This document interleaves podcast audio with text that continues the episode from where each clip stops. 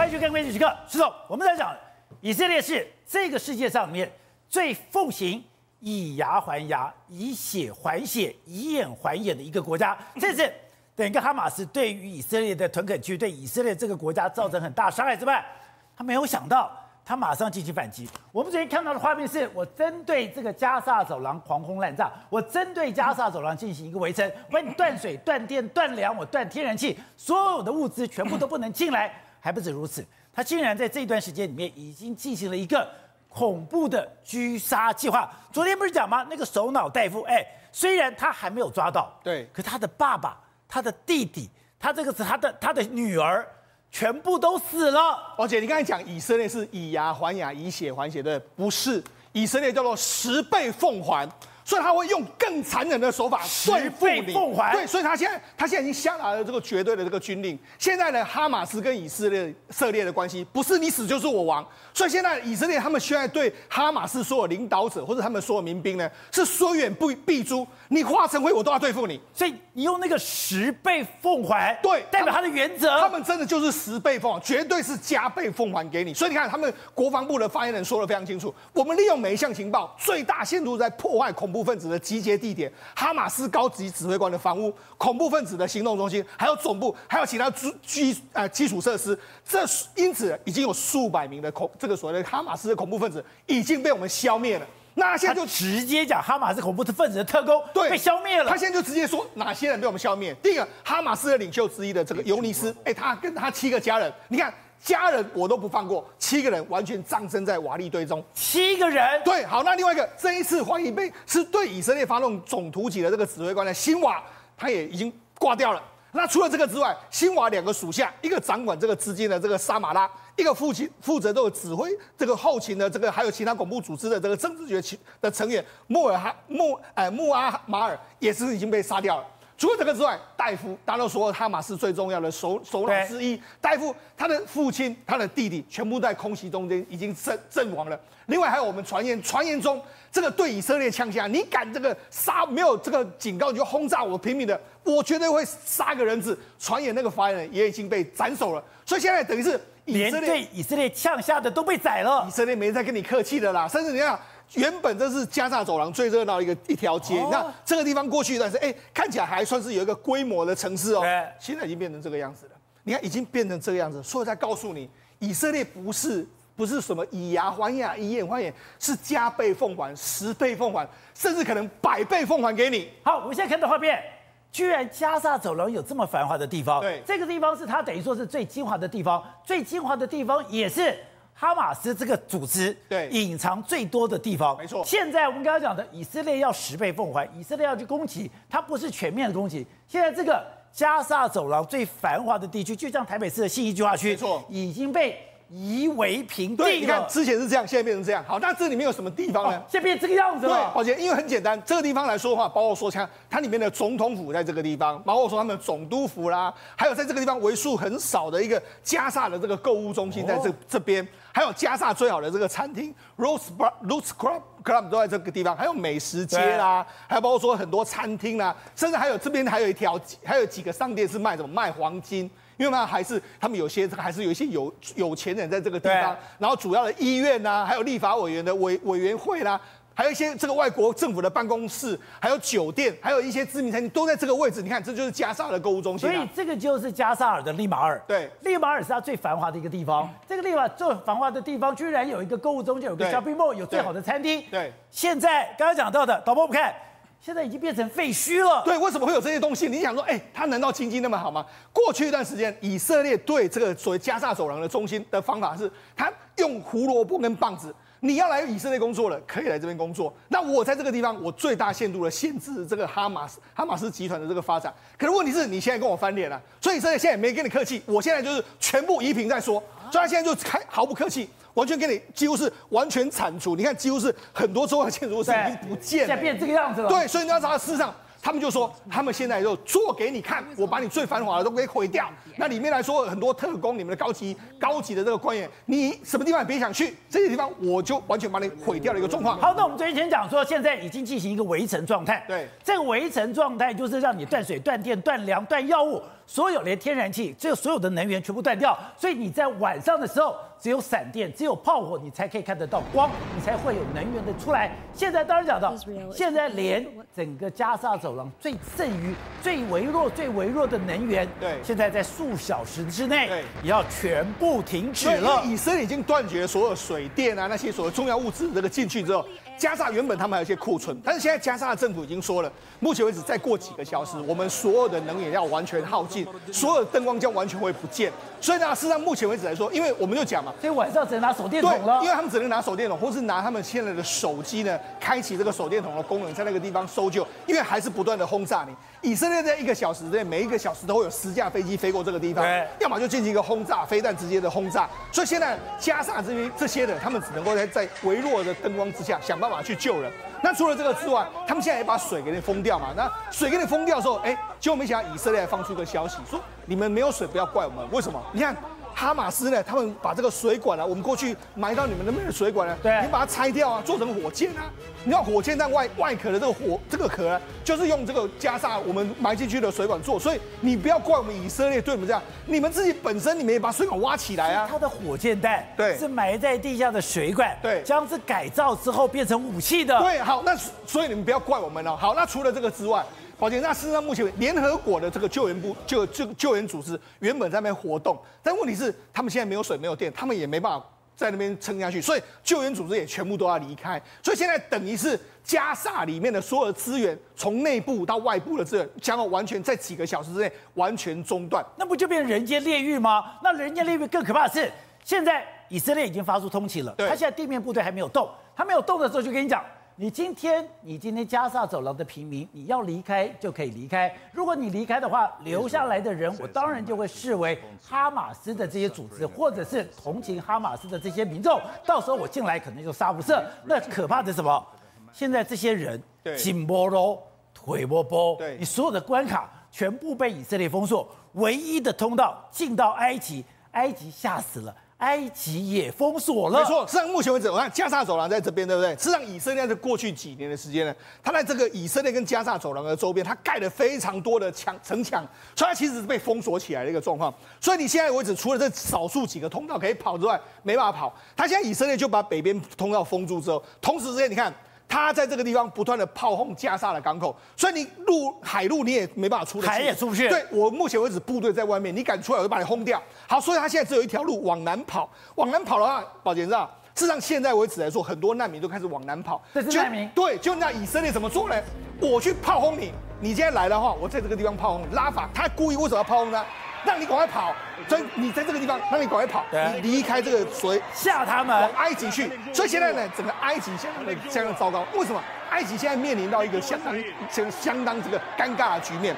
埃及官方是已经命令说不能够来的，就是说他们已经关闭相关的这个无限期关闭。可是问题是，他们的总统塞西呢，目前为止来说面临到，因为他们国内民众说要挺他们，挺以挺这个这个所谓哈马斯组织啊，所以现在面临到一个非常尴尬的局面，是在埃及政府本身的这个立场。好，那刚才讲的以色列已经讲了，他的国防部长讲了，过去我对哈马斯我是有一些军事限制的，我不能赶尽杀绝的。现在以色列的国防军哦，你对于。哈马斯对于这些恐怖组织，对你做的所有限制全部解除。对，你看国他们以色列官方怎么说？国防部长说。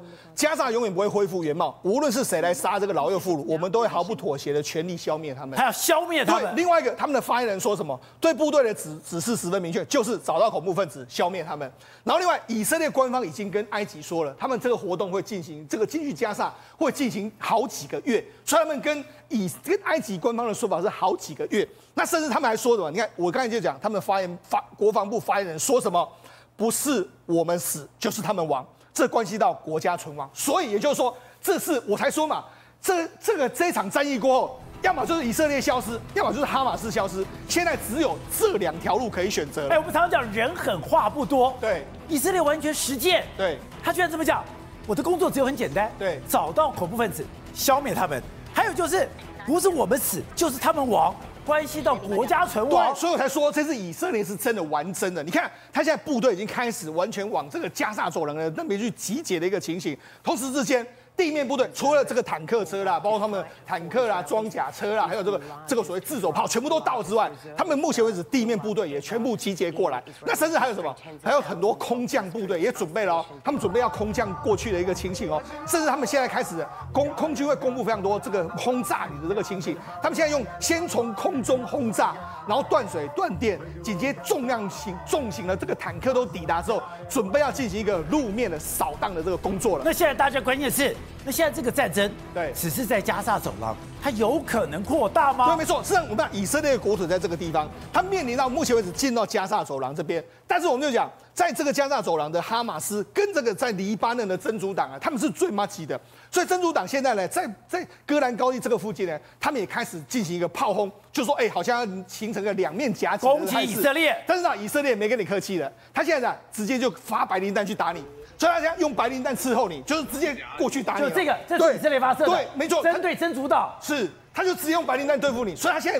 真的完全已经任何手段他都使得出来，所以来说嘛，这一场战争恐怕恐怕以色列现在会用可能是惨无人道、毫无下限的方法去对付这个哈马斯组织。那现在为止来说，你看，就连在这个边境，在哈马斯这个这个加萨走廊跟这个以色列边境的这个所有人员，现在都已经开始分发这个枪支给你，所有人员都可以配到枪支。所以也就是说，全民皆兵的以色列，在未来几个月，恐怕会让我们真见识它真实的这个实力。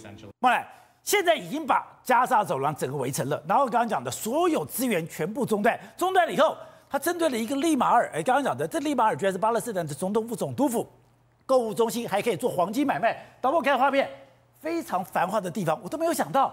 加萨走廊以前有这样的地区？对，其实，在这一场战争之前，就是我们不要觉得说加萨走廊只有枪炮重要，其实他们也有繁华地方。就像其实这个在圣经就讲，整个巴勒斯坦就是一片留着奶与蜜之地，但很难与蜜之地就是巴勒斯坦，就是巴勒斯坦。然后，但是很不幸是这几天我们看到大概都是火箭炮，所以以前是一个繁华的像都会一样，对，但现在只剩下断垣残壁。这就是加萨走廊，所以大家都说这里是中东的火药库，真的就是如此。好，那你曾经到这个地方，刚刚你曾经两次到了以色列，对，一次到了加萨走廊，一次也到了巴勒斯坦的一个屯垦区，而且你在里面感受到说，哎，以色列的情报做的真的非常扎实。所以刚刚讲的那些所谓的巴勒斯坦这个情报人，一个一个都被屠杀了。对，其实啊，我们那时候前进的就是在这距离加萨走廊旁边的那个最近的以色列小镇，但你知道加萨走廊是。巴勒斯坦在管，所以那你就可以想象，那距离它最靠近的小镇，是不是天天都像惊弓之鸟？哦、因为他们平均已经算过，平均每天都会至少有三个火箭炮。坠落在他，就是炸他们这个小。每天三个，每天三个，所以他们是作战不断的。他们是每天就是活在火箭炮。他们说常常，比如说你在上课或者在上班的时候，你就听到咻，就是那种空袭警报的声音。每天都有。对，然后当地的居民甚至告诉我说，他说他有的时候都不知道我现在应不应该去洗澡，因为会不会洗澡洗到一半，睡觉睡到一半，然后就突然。火箭炮就来了，所以他们这个小镇呢，就是因为有这么多，像我们那时候去警察局，他们的有一个警察局竟然收集了。在十年来一万多个火箭炮，所以他们每天呢，每一个居民他们就练就了一个十五秒的逃生术。就你必须在空袭警报，听到警报声，听到警报声，你就马上必须要逃到像家里人人家家户户都有一个避难室，然后或者是在转角都有一个防空洞。它最可怕的是，其实我们都知道以色列他们有一个。非常强大的监控和国防防御系统，除了那种拦截飞弹的铁穹之外，其实他们有一个紧急战情地下室。每一个城市，你有去看那个紧急战情地下室？对，我有去看这个紧急战情地下室，因为他们每一个城市都有一个这个秘密基地，而且他们说这里面的这个智慧系统是全球独家的智慧资源。因为当就是他们这个城市呢，所有他们他们的情报搜集到多完整，比如说宝杰哥，你家你家的所有成员，你们家的所有的装潢，然后陈设。他们全部都在这个紧急战情地下室，就会知道。所以，当火箭炮落入某一个人家中的时候，在五分钟之内，这个警情战情的地下室，他们就知道说，我们应该要如何去抢救这一家，而且这里面会有哪些人，而且他们的门或者说他们的整个防避难室，然后到底长什么样子？五分钟之内，只要有民宅遭到炮火攻击，这个战情地下室就会出动人员去抢救你。所以说，在以色列人讲，哎。一个蚊子你都飞不进来，你任何的所作所为我都会知道。这个也是大家为什么这么惊讶？哈马斯发动这个战争，你怎么会没有事先警觉？对，所以其实当时呢，我在采访的时候，其实有一段我们没有办法在节目里面就是呃曝光出来，因为没有办法拍。那时候我们去采访了一位女性的将军，她当时呢，她就展示了一个像好莱坞电影里面，我不知道大家有没有记得，好莱坞电影有一个像眼球一样的那种监控系统。的机器人在十几年前，他们已经开始研发出这种监控系统，对，就像我们在好莱坞电影里面看到的一样。所以呢，他们的紧急战情，还有包括智慧科技救援，这个地方是非常的强大。好，那导播我们看，他当时我们知道，你知道的聚焦以巴的冲突，在这个地方没讲，你做了哪些轰炸？这个航轰炸里面是哪一个房子？哪个房子里面住了谁？这个谁里面你家里有哪些人？而且你现在这家人里面，你现在到底有没有在里面？哎，我居然有一个情报系统。我可以马上完全掌控，而这个情报系统在哪里？等会我看在这个图，我就看得更夸张。哎，你连你家旁边的这些画面，我们不是讲吗？你每家都有一个所谓的那个避难室，我连你家的避难室的影片，我都可以马上拿到。对，所以这个监控系统是非常强大，而且呢，主要负责这监控系统很多都是女。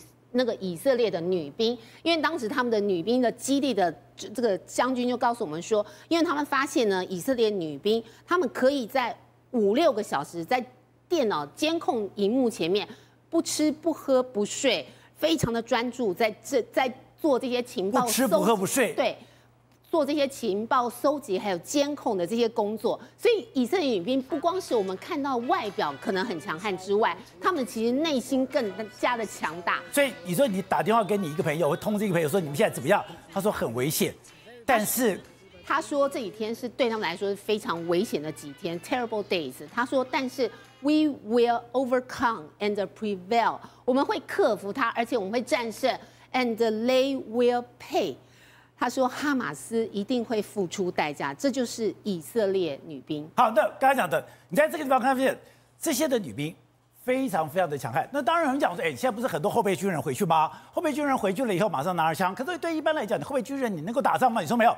你在以色列，你感觉上真是全民皆兵。在以色列，不但是全民皆兵，不管男女老幼，哎。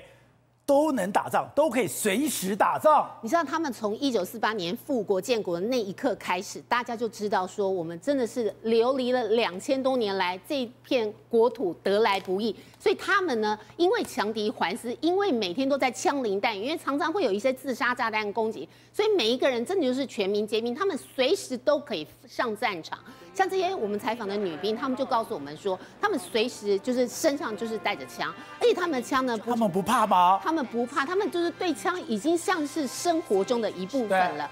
火药啊、枪炮啊、手榴弹这些，他们都是生活中的一部分。所以他说他，他们敢丢手榴弹？对，他说他连洗澡、他逛街，然后他做任何事情，枪都不离身。而且他们认为说，他们可以从军，这是一项。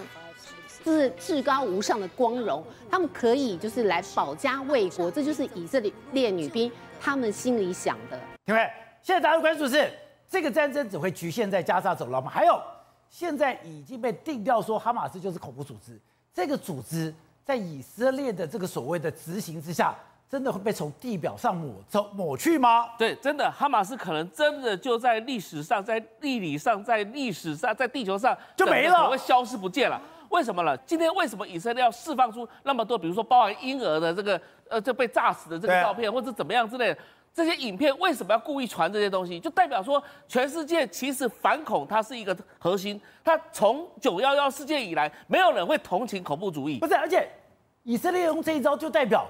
我要打下去啊！对，就是要打，我不会善了的。所以他今天来讲，让他雅胡他是下定了决心，而且所有以色列的这个士兵，而且相关的军人，他们都已经开始处理这个围城之外呢，下一步就是要铲平这个地方。那所谓的铲平，不是说真的把那个平民百姓屠杀，不是这个意思，是把哈哈马斯的所有的相关的据点，还有这个相关的这个这个人员呢，全部都端掉。所以我们要讲说，这一次来讲，能不能局限在这个战争，就要看什么？就看周边国家的所有的反应。那周边国家的所有反应的原因是背背后的伊朗，它到底实力是多少？但是今天如果背后有伊朗跳出来，开始让事情复杂化的时候，比如说你看现在黎黎巴嫩真主党开始在动作，然后呢，叙利亚有一些动作，唯一现在约旦约旦现在没有动作，然后你再看沙乌地阿拉伯，还有很多其他国家，你要知道他们力挺的不是哈马斯，他们力挺的是黎这个巴勒斯坦人。那如果哈马斯今天这个是被定调叫做恐怖主义分子的话，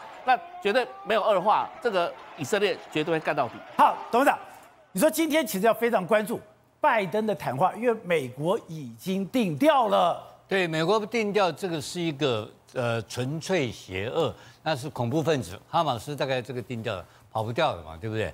而且最重要就是说，美国总统也交还特别在提出他们有多少美国人在这边丧在这边是丧失性命嘛？对，十四个，有十四个人嘛，还有还有没有提出数量的人变成人质？对，目前在哈马斯手上，对不对？这就是拜登昨天的讲法里面的所有的事情啊。好，那这个事情讲完之后，你就看到了整个的部署。我们要谈一个很简单的问题。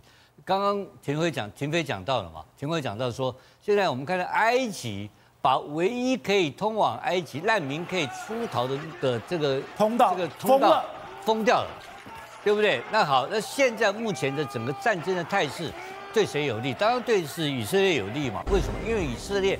公布了所有的这个哈马斯的残暴，然后杀戮，然后就包括婴这个婴儿被断头的这个照片，对，通通都出来，在国际上引起一阵的挞伐，跟全世界的华人，对不对？好，那就干什么？他集结了三十万大兵，对不对？三十万大大军，然后呢，美国呢，美国搞了两艘航空母舰战斗群去，对不对？然后在这个情况之下，那他讲的他的策略是什么？第一个策略干嘛？他他就有一段。非常好的时间，让让他能够发挥他的所谓的复仇的作战计划，对不对？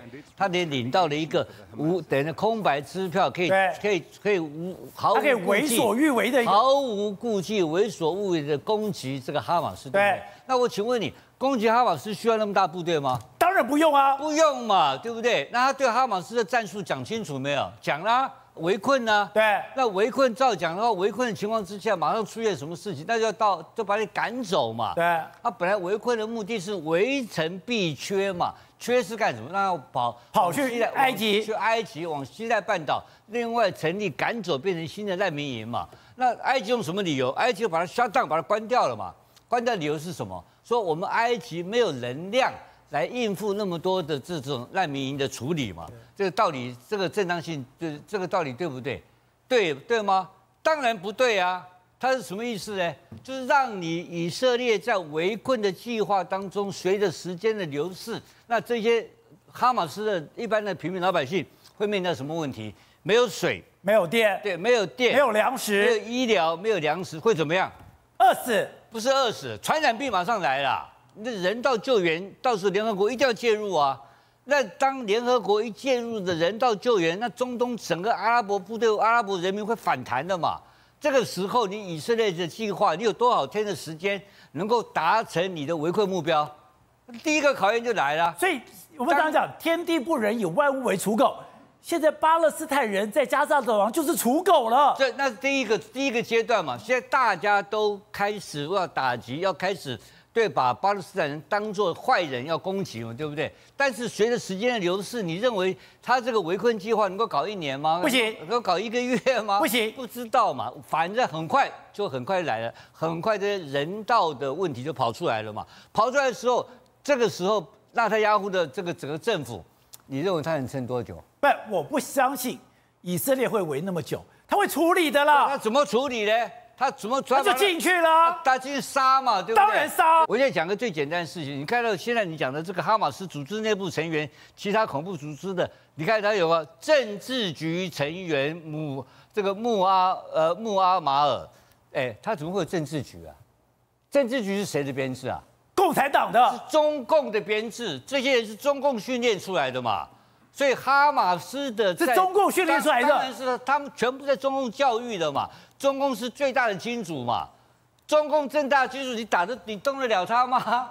所以我昨天不是讲说，这个在台湾要注意这个事情的发展呢，这跟我们有关呢。但怎么你没有看那个政治局三个字很奇怪吗？现在全世界还要用这个 political bureau 的几个国家，只有剩中共啊。对，他们的权力机构就叫政治局。我现在跟你讲，就在就是哈马斯的权力中央的整个的编制架构的运作方式，就是政治局合议制，这个就是中共教育出来的东西。这个后面。长期哈马斯接受中共的财力跟训练很多的资源，对，这个大家都知道的事情。所以他们也在中国受教育的。当然是啊，当然大部分都在中国受教育出来的，所以他的训练，他很多的概念都是从从中共。因为因为现在的中共不是三十年前的中共，现在世界上第二大有钱的国家，所以真正金元哈马斯的力量的钞票的是中国。是中国，他的这个事情已经筹划半年一两年的事情了，所以我现在讲的意思是说，你看到这个表面上看起来哈马斯很简单，哈马斯的后面的后面后面有各种力量的角逐，所以美国人会那么紧张的派的福特号下去两个两个战斗群，他就怕你以色列罩不住嘛，罩得住他派那个干什么？所以什么时候有那么严重的情况？所以这个情况的严重，不是一个简单的一个哈马斯跟作战跟反作战的一个跟一个他侵袭那么单纯的，他有整个中东地区随时会有大部队的战，就有大的军事行动的可能性。好，我看大家讲的，现在以色列的情报单位是非常厉害，他居然有一个单位叫做定点清除，你如果得罪了以色列，我就给你点名做记号，点名做记号以后，哎。真的虽远必诛，以眼还眼，血债血偿，虽远必诛，一定追究。以色列其实是这样哈，我们这两天下来，大家知道了这个这个加萨走廊的这个哈马斯，他跟这个巴勒斯坦跟以色列，他们有长期的恩怨啊。以色列有一个清除小组，他会定点清除，其实就是就是暗杀了，把这个巴勒斯坦当中他们所认为应该要这个。暗杀掉，要要把他们打死、把他们炸死的对象呢？他有一个清单，直接属于以色列的总理。那这一次最近的这个行动呢，直接把这一次哈马斯的军事领袖，他叫做穆罕默德·戴夫哦，他本人现在目前在哪里不知道。可是呢，他的家人现在根据情报来讲哈，他的家人、他的爸爸、他的弟弟还有他弟弟的这个儿子呢，都已经在这个过程当中呢被清除、被杀死了。所以我说这个仇恨不断的在累积啊。那除了这个以外呢，以色列也官方宣示说，我们这一波的这个行动呢，已经把两位这个哈马斯的官员呢，也已经清除。他们用词叫清除啦，其实宝杰哥用清除，对，就是暗杀哦，就是直接就屠杀。因为你攻击以色列，以色列现在目前要以眼还眼。宝杰哥，过去以来，因为他有三局哦，军情局跟情报局，还有他们的这个哈，就是相关的这个国安单位，他们会去执行这个行动。那从比较近的一点呢，两千零四年加沙走廊的以色列南部的港口。曾经发生一个连环的爆炸事件，当时观众朋友现在已经伤亡到破千了，对不对？宝杰哥，那一次的那一个炸弹事件，十个以色列公民死亡而已，十个，他马上就要进行行动，要干嘛？对于当时这起行动是两个年轻的这个巴勒斯坦的年轻人，他们回教徒，他们讲什么？因为这个亚辛呢，当时他们精神中讲说，这两位年轻勇敢的战士，他们死后呢，一样可以上天堂，因为他们是烈士。那个。当时这个亚辛呢赞许的言论，使得两千零四年的以色列总理沙龙非常的不满，所以呢立刻展开我刚刚讲的清除行动，就是一定要以眼还眼对付亚辛。那亚辛坐轮椅，这个案子不是亚辛干的，不是，他只是讲话而已，他只是肯定这两个人作为，对，他就被列到了暗杀名单了。对，列入暗杀名单之后呢，第一个要掌握他的行踪，然后呢就在那一年。三月二十一号的深夜，以色列总理沙龙亲自被叫起来哦，报告总理，我们已经掌握他的行动了，我们要立刻执行清除计划。哎，半夜就起来了，在第二天三月二十二的一清晨的时候，你看哦，就是这个照片，雅辛真的从清真寺里面出来，因为掌握行踪了。他派什么？他派三架的阿帕奇直升机直接过去打啊，直接过去就把这个雅辛，在他从清真寺出来，而且他坐轮椅哦，旁边很多的安全人员哦，说就是这个爆炸，他掌握情报了，直接就用阿帕奇的这个攻击直升机呢，直接打飞弹。打过去三枚，把这个雅辛给当场打死。所以你知道吗？讲了这个话，我就要执行。但再往回推呢，我刚刚讲，更早之前，在这个一九七二年九月的慕尼黑奥运这个惨案当中，有十一位的以色列运动员被屠杀啊。这个大家可以上网看一下，知道这是一个悲剧。但这件事情发生之后哦，当时的以色列的总理亚那个梅梅尔夫人，她就已经成立了 X 委员会，一样，我们要以眼还眼，X 委员会，血债血偿。宝杰哥，这是一九年七二年的九月，对不对？接下来十月在意大利，十二月在法国巴黎，隔年的一月在这个塞浦路斯，分别对于这起行动有相关的这个所谓的黑色九月的这个组织，对于以色列运动员屠杀人，通通一个一个用电话，因为有一个是发言人哦，常常讲电话，电话炸弹，电话一拿起来炸死。在饭店里面有一个这个床垫炸弹，知道他在哪里，把他炸死。连他的这个行动的这个呃主导人啊，萨拉梅到了什么时候？一九七七年了，已经过了五年了，一样用汽车炸弹把他千刀万里追。只要以色列想要清除的对象，即使隔了五年、隔了十年，他一定要追杀到底，就是要把他清除结束。不是，最可怕的是，我居然可以潜伏到你家。对，潜伏到你家了以后，哎，我就等于说，我这本来就知道你有这个这个这个这个手哎电话，电话里面我把它埋炸弹，就你不知道。当我打电话给你，确定你是那个人的时候。我就引爆这个炸弹。对，因为你要知道，宝杰哥，这是在德国的慕尼黑发生的事情。可是之后呢，他是在法国。这个是这个法国，他这个巴勒斯坦解放组织的发言人，他常要接电话。可是你看，就这个这个示意画面，他把那个炸弹放在他的，表示说什么？表示他早就已经潜入了，而且潜入之后呢，还用他他用遥控的方式确认是这个人之后，他才引发。那个床垫炸弹也是一样。因为宝杰哥，你知道吗？床垫炸弹它放在床垫下面的时候，怎么样？它会把它的那个保险丝打开，就是有人躺上去睡觉的时候嘛，保险丝都开了。那保险丝开了以后，确定是那个人以后，他们掌握了情报。所以说，以色列不只是他的行动非常的狠啊，他掌握情报能力是一流的。所以，连发言人的电话，连这个组织他本身的这个重要干部，他去下下他的饭店的床垫，他都能掌握，确定他已经在上面的时候，引爆炸弹，直接清除。好，回正，当然这次有人讲。公布了很多画面，甚至有整个村被屠村，屠村了以后，里面的小孩子竟然身首异处，这个让以色列的愤怒更达到了一个沸腾的状态。但是有个村庄被保住了，保住居然是一个二十五岁的一个女兵，她现在居然还有那个非常大的敏锐度，马上知道判断状况危险，马上可以集结所有的人。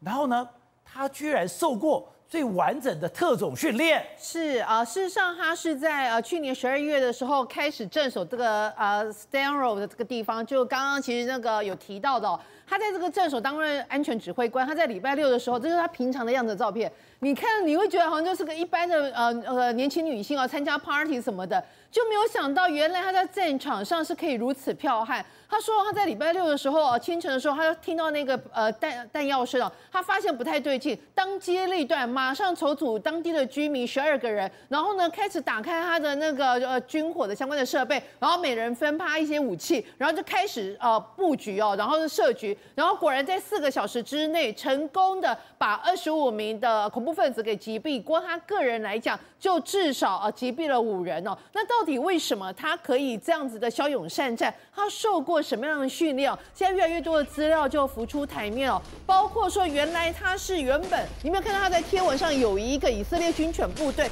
原来他就是属于这个军犬部队，这个也希伯来希伯来文的名字叫做毒刺哦。他是属于这个精犬精英的一个毒刺部队的一个成员哦，然后呢，他们这个成员其实是你不是说你要去当你就可以哎，他是要经过挑选的，所以他当时是经过挑选才成为这个部队里面的成员小组之一哦。然后现在人家就发现，原来他早在十几岁的时候，他就参加一个阿呃阿尔玛女性领导预备的学校，他培育你干嘛？长达半年的时间哦。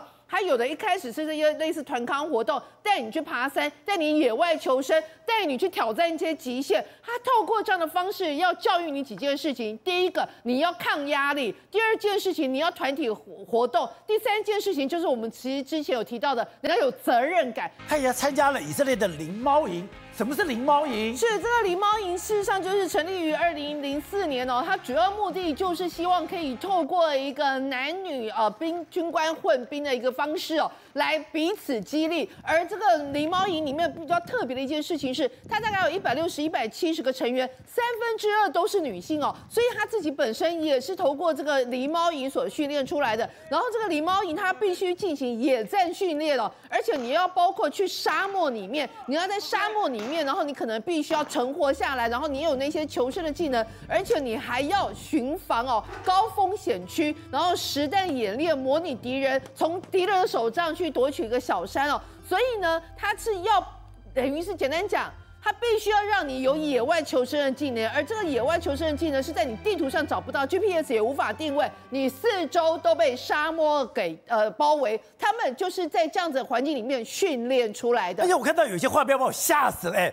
他的女兵，我看这张照片，一个人，这个把人给举起来。不但把举起来，他们有很多实战经验。是，我就之前有提到，就是说他们这个训练的最后一个目的哦，其实扛人家那个也是个女生。他们的训练目的就是你完成这个二十一个月或者是三年的一个训练，你最基本要做到一件事，就是你不可以把你的同袍给丢掉。换句话说，你今天你的同袍不管是谁，你都要有那个能力背着他，然后走出战场。这是他们训练，因为他们不留下任何一个人。那事实上呢，你会心里想说，怎么可能？比如说，如果说假设我的呃队友是那个伟汉，我怎么扛得起伟汉？他就会训练你说，你就是要有这样的能力，你要有这样的信念，就是你只算有一个人，你还有办法撂倒一群人的那样子的信念，你相信你可以哦无坚不摧。